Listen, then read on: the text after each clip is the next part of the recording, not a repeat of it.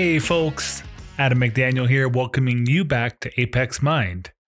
Our mission here is to cut through all of the proprietary systems and gatekeeping that the learning and development industry is known for.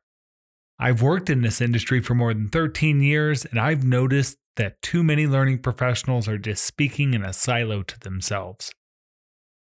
Today, everybody has to be good at training and at learning in order to succeed and it's my goal to help you to get there.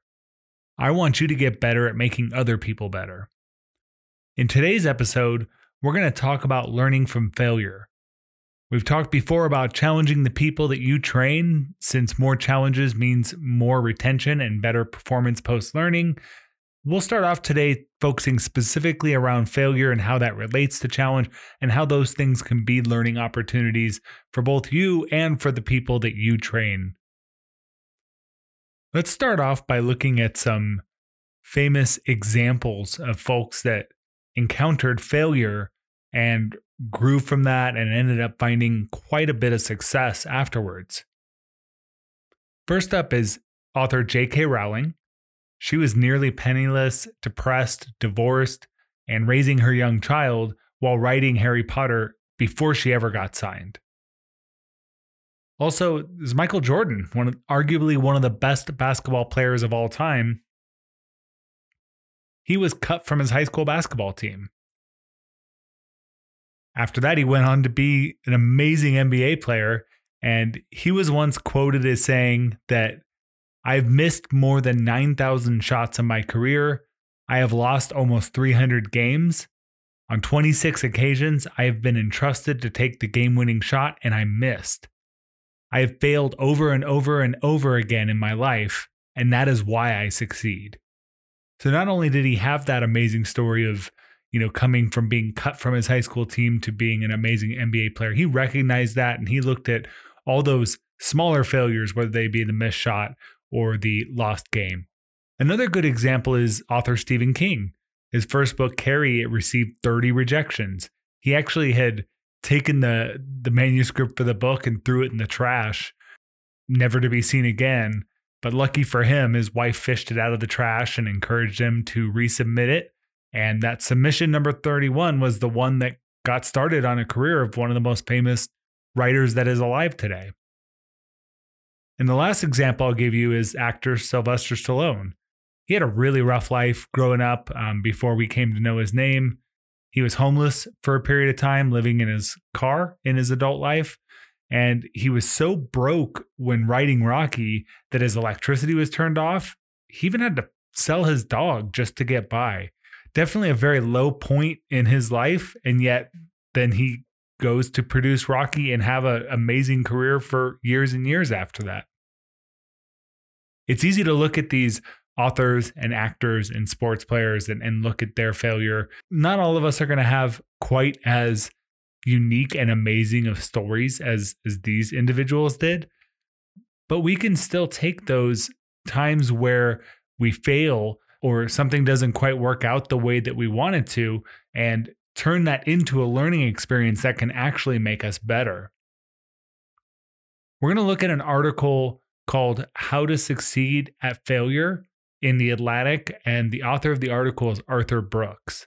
If you haven't heard of Arthur, he's a Harvard professor, social scientist, PhD. He's also an author of multiple books. He hosts multiple podcasts. One that I really like from Arthur is The Art of Happiness, which is a very good podcast. And he's a columnist at The Atlantic, which is where this article comes from. And this article focuses on how to address those failures or those low points in our life and what we can do to turn those into learning opportunities that we can make even better for ourselves. Some examples of things that that could put us in these failure type situations, maybe a relationship collapses, your company goes under. You could be fired from a job. Maybe you failed an exam at school. Um, if you're playing sports, you dropped the winning touchdown pass you were trying to get in shape and you fell off your diet or your exercise re- regimen. You didn't get that job you applied for. The project you were working on didn't quite meet expectations. There's so many examples of this this type of failure and I'm sure we can all relate to at least one of those ones there. No matter what you're experiencing that that could be considered failure, it can definitely be painful and it can be hard to shake for some people. That failure for some people can follow them for the rest of their lives. The downside of um, having this carry with you is some people see that failure as part of their identity and they really associate that as the person who lost the game for the team or the person that could never get in, in shape or the person that can't hold down a good job. And, and that's a really bad way to think. If you learn to actively manage the pain, the disappointment, the bitterness, you can turn that, that failure into growth and possibly even turn it into happiness. Don't ruinate on the failure. Um, you can try to look for explanations that are not there. It can lead to uh, making it much bigger than it actually is. Um, one thing I remember hearing many years ago from Tony Robbins is focus on what you can control, right? And so that that thing that happened in the past, there's a lot of things you can't control. You can't control that it happened already, and, and you can't go change that. Um, but there could be those things that you could learn from it and control those things next time. But just focus on those things and not all the things that you can't control that already happened in the past.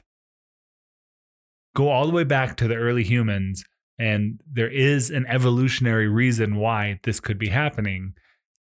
The practical reasons of when they failed at what they did, it could be very catastrophic for themselves or for their tribe if you're going out and hunting a large animal to feed your family and it goes wrong, either you don't get the animal or you or someone from your hunting party gets injured, it's a pretty big deal for the tribe.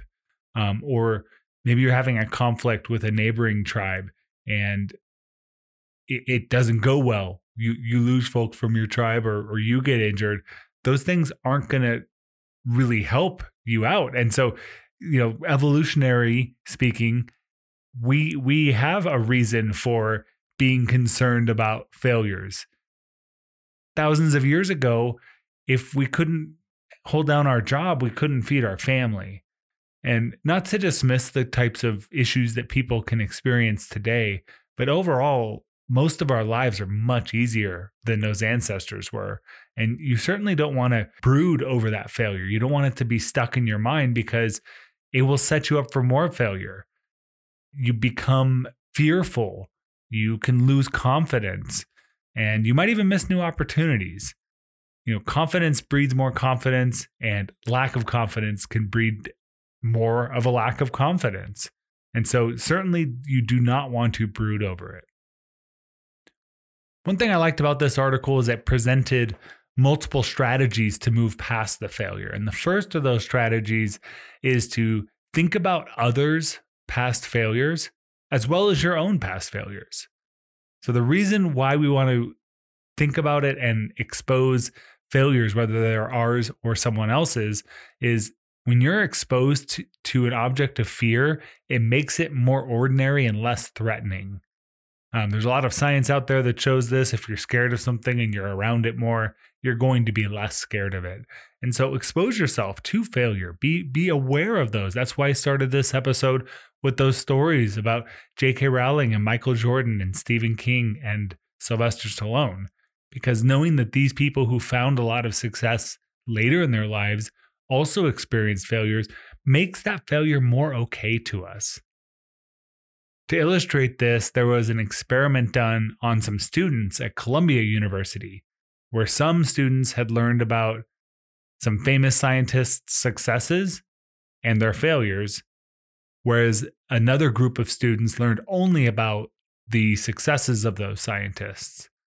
The group that learned about successes and failures, it motivated students to better handle their own defeats and it helped them to obtain significantly higher grades than the group that only heard the the positive news or the successes of those other scientists. One other way to become familiar with failures, it's great to know about these scientists or famous people that failed, but you also have to look at your own. You don't want to only focus on the good things that have happened to you or your successes.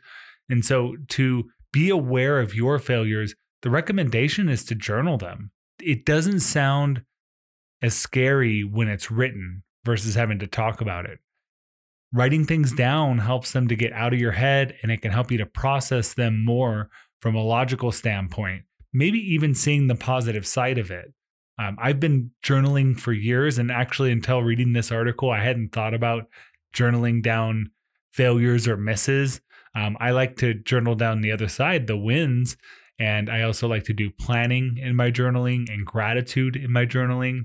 But this is this has made me really rethink it. And I'm gonna start doing this where even if I miss something, I want to journal it because it does, it, it gets it off your chest.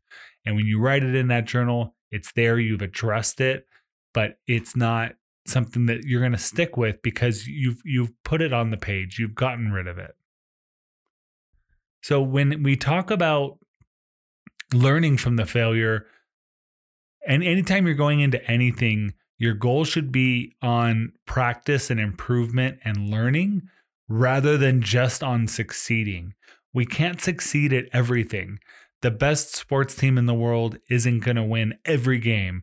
Um, your business unit at work isn't going to exceed every single metric every single quarter focus on doing your best, but whenever you miss the mark, you have that chance to learn from that and improve. And and that's a framing you can do for yourself in your brain. You know, the value that we create in life has more to do with our knowledge and our experience, even the failures in that experience, than it does with our accomplishments. So it's a good idea to reflect, back on all failures and misses and look at what that takeaway was. That's going to help you to get better in the future. You didn't get that job? Well, how can I interview or present myself better at the next one? A new employee I brought into my business wasn't brought up to speed well enough. Well, now I could learn uh, not only how to develop them post hire, but I can also learn a better way to onboard the next person even better. Um, a deliverable or a project that you produced didn't quite hit the mark well get that feedback and you can possibly depending on the circumstance improve that that product or that project and and have it hit the mark or at least you can learn what what you did that that didn't quite hit the mark so that your next project is even better. The last suggestion to learn or to make failure a learning opportunity is just to always have your why front and center. And so that that's your guiding principles. That is the the thing that is causing you to do what you do. If you've not read Simon Sinek's book, Start with Why, that is the standard on on this concept. If you have a good why that's driving what you do, then the failure is only a temporary setback. If you're if you're trying to lose weight because you want to be healthy for your kids, well, if you have a time that you go off your plan. Maybe it's the holiday period and you didn't stick to your diet and you ended up gaining some weight. Well, it's not going to matter because your kids are still there on the other side of the holidays. You can learn from that and you can adapt to it and you can get right back on track. Um, if you produce that project that doesn't quite hit your mark, well, there's a reason why you do what you do, that you're in your role. You can hone or you ground yourself back to that and use the learning from that project that didn't quite hit the mark to get even better and hit, you know, produce for your why in the future. So let's shift and think about how we can leverage this concept of learning from failure and these tips that the article had had provided and how can we leverage this for learning and training previously we mentioned the concept of adding challenge to the training and learning should be challenging so that people that fail in a safe environment before the real one. That that's really really important. You know we we talked just a moment ago about you know the goal should be improvement in learning rather than always success. And when you're talking about training whether it's for a new role or a new skill set um, a new system that's really when you're when you're training on that when you're learning about that the goal shouldn't necessarily be success in the training environment. It should be success down the road in the job, but it should be on improvement and learning and getting better at it. And so that you can be successful on the job. When we talk about challenge, challenging learners, it's a good idea to let your learners experience something and learn from that failure. And what, what I mean by that is a lot of training, especially when it's instructor led or even when it's self guided online training type content, too many times it's too front loaded with information. It provides a ton, a ton of information that's using up a lot of the learner's brain power and it's using up a lot of the time. And then the practice, the application, the challenge, if that's even there, it comes at the end and it's a very small amount of time. So, what's going to transfer to the job? The information, the knowledge might transfer to the job, but the execution of it may not because you're not focusing on that quite as much.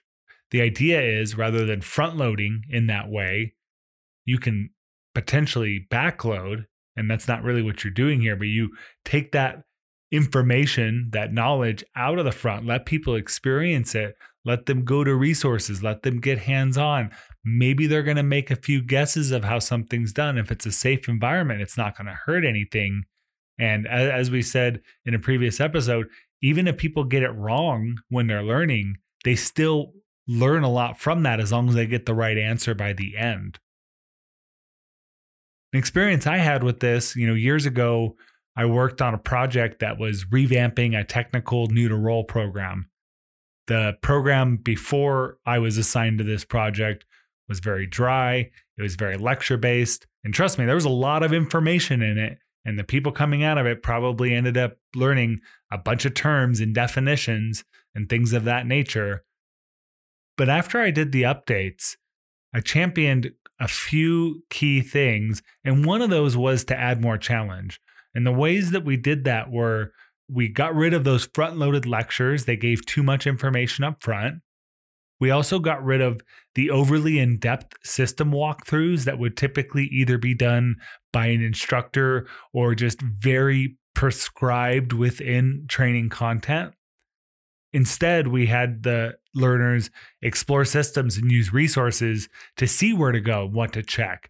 They figured it out on their own with a guide, a trainer there to help them, but the trainer wasn't telling them all the features of a screen and all the steps of a process. The trainer was there to challenge them, to ask them questions, provide them scenarios. And that was another part of it was adding very realistic and challenging scenarios that were based on the job they required troubleshooting and deductive reasoning skills in order to correctly solve them. Now, after incorporating this and the other updates that weren't tied to the challenge that I'm sharing with you today, the new training program not only was it shorter, it was three days shorter than the original onboarding program, but also it resulted in much better performing employees. So they were able to resolve people's issues faster. Their time uh, of interacting with a customer was shorter.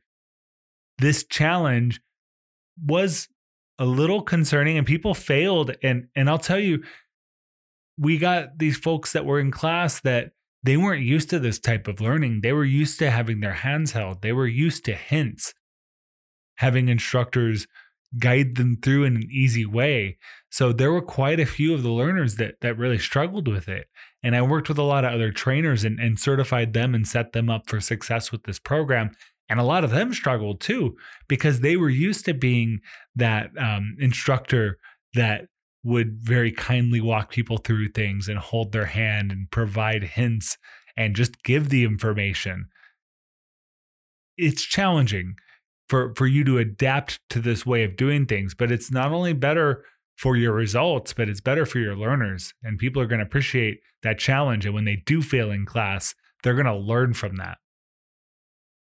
One thing you can do to help lead towards this this giving you better results is first of all set the environment up for success so depending on who your audience is you're going to have to set some sort of expectations you know, those expectations of those things I just talked about. I'm not going to always give you the answers. I'm going to expect you to look things up. Expect that if you get something wrong or you do this in a incorrect way, that's okay. We're in a learning environment and you'll get feedback. And when you set those kind of expectations up front, it makes it easier. And then when people do give pushback or struggle, you can always tie back to those expectations that were set up front and really reinforcing it. And that's how you create that challenging learning culture where folks learn from failure. If if your employees have only worked at other companies where the training is fed to them, they're going to expect that from your training as well.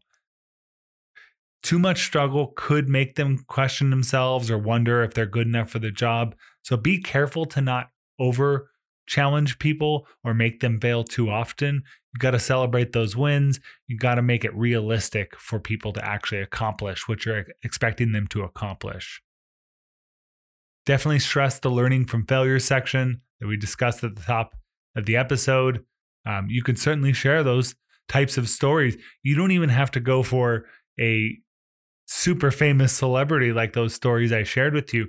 You probably have some great examples of people within your company who struggled and then did well later. I, I think of a woman I trained many years ago when I was still a frontline trainer, and she was someone who came into the job and she struggled. She was much older than the average person that was coming to work in that role. Usually, we'd get folks in their 20s, and and this um, woman was probably in her 40s, and she just struggled with some of the technology that was expected and some of the knowledge.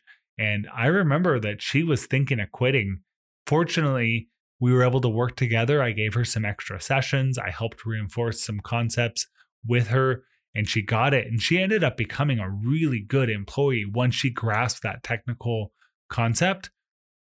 Make sure you are valuing those folks that you know maybe don't need to be challenged quite as much in my experience most learning and most trainers don't add enough challenge. The the risk of too much challenge is, is not as common, but just just be aware of that.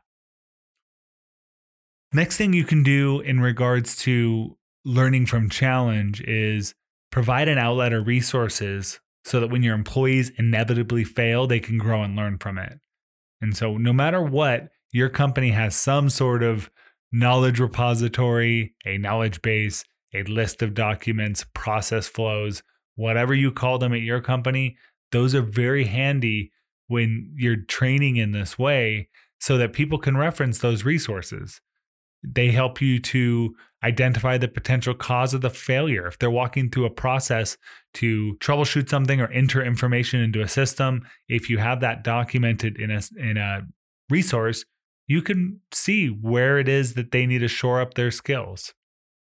Once you see where they're struggling, provide those resources for them to reference later. If needed, you can provide training if you think that, like the person I gave you the story about, and I did the extra sessions with her, if it is more of a knowledge gap, you can do that. Also, if it could be a coaching related thing, if this is someone who's more tenured in their job and you know the resources are clear and you know the training provides the right information, that might be something where their direct leader needs to work with them one on one to figure out what is the behavior gap that needs to be coached and addressed. The last thing that I think will help create an environment for challenge and learning from challenge is make sure the leaders at your business have good coaching skills. Those those leaders should be having ongoing meetings and communications with their team they should be promoting what their employees are doing well and not just giving a list of, of misses. They should be identifying the specific skill or behavior that needs to be improved, providing suggestions, providing resources or training if needed to improve that skill. And then, most importantly, follow up afterwards. It's not a one and done coaching situation. Nobody likes to just have information thrown at them that they're doing wrong. So, having that coaching conversation be a reoccurring event and an ongoing conversation, those kind of things really help people to address that that challenge and those things that they're failing at and to get better. So it's really not all addressed from the training side. This coaching, depending on the size of your business and how many different roles you have, that's going to be very important as well for people to learn from those. Well, that's it for this episode, folks. Let's recap what we discussed about learning from failure. So, from that How to Succeed at Failure article by Arthur Brooks, there was a couple of takeaways. Make sure failure is less threatening by learning about the failure of others, taking note of your failures, and focusing on your why. For training, we want to challenge learners and let them fail in a safe environment. We want to provide an outlet or resources to allow learners to grow. And then we want to ensure leaders at your business have adequate coaching skills. So remember, everybody, we have new episodes launch every Monday and Friday. If you want to connect and keep these conversations going, once again, I'm most active on Twitter and LinkedIn. So if you want to follow me on Twitter, it's at Apex Mind Adam.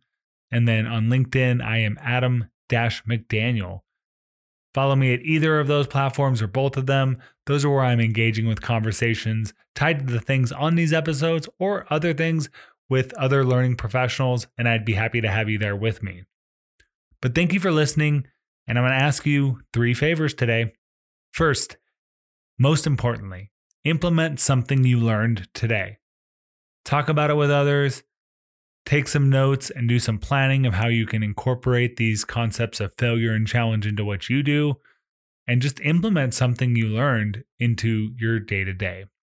Second, I'd appreciate it if you told two people about Apex Mind. Recommend the podcast to some folks that you know would benefit from this content.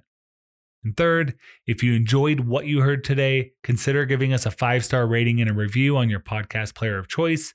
Doing this will help us to reach more people. All right, everybody, go and help someone to be better than they were yesterday. Thanks for listening, and I'll talk to you soon.